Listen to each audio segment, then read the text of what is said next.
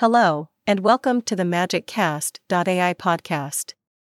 I'm your host, and I'm excited to bring you today's episode featuring the NRedis Stack, a .NET client that supports Redis Stack commands. To start, can you tell us a little bit about the Redis Stack and why it's such an essential tool? Redis is a powerful tool for data management and is an in-memory key-value data store. Redis isn't just a cache, it's a data structure server that supports a wide and extensive range of features like pub/sub, Redis streams, and more.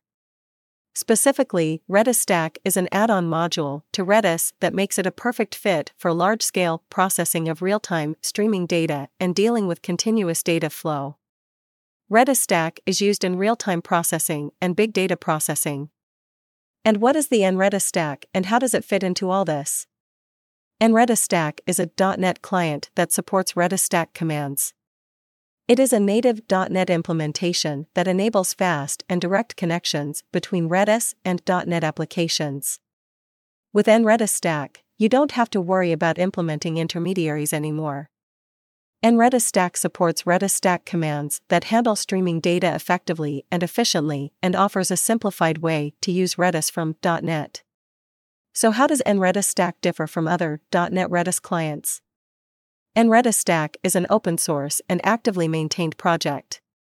It offers an extensive range of features such as support for Redis Stack commands, list commands, and set commands, etc. NRedis Stack is compatible with the .NET Standard 2.0 and support async programming, and can be used in both .NET Core and .NET Framework projects. And as mentioned earlier, NRedis Stack is significantly faster than other Redis clients as it avoids the need for intermediary services.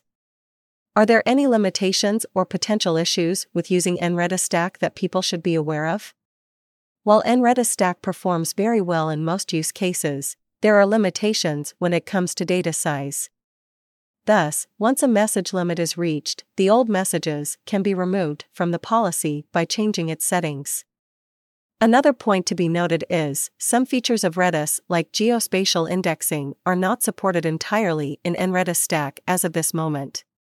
However, the project is still actively maintained, and its team has plans for adding new features in the future. So it sounds like NRedis Stack is a powerful tool for anyone working with real time streaming data in their .NET projects.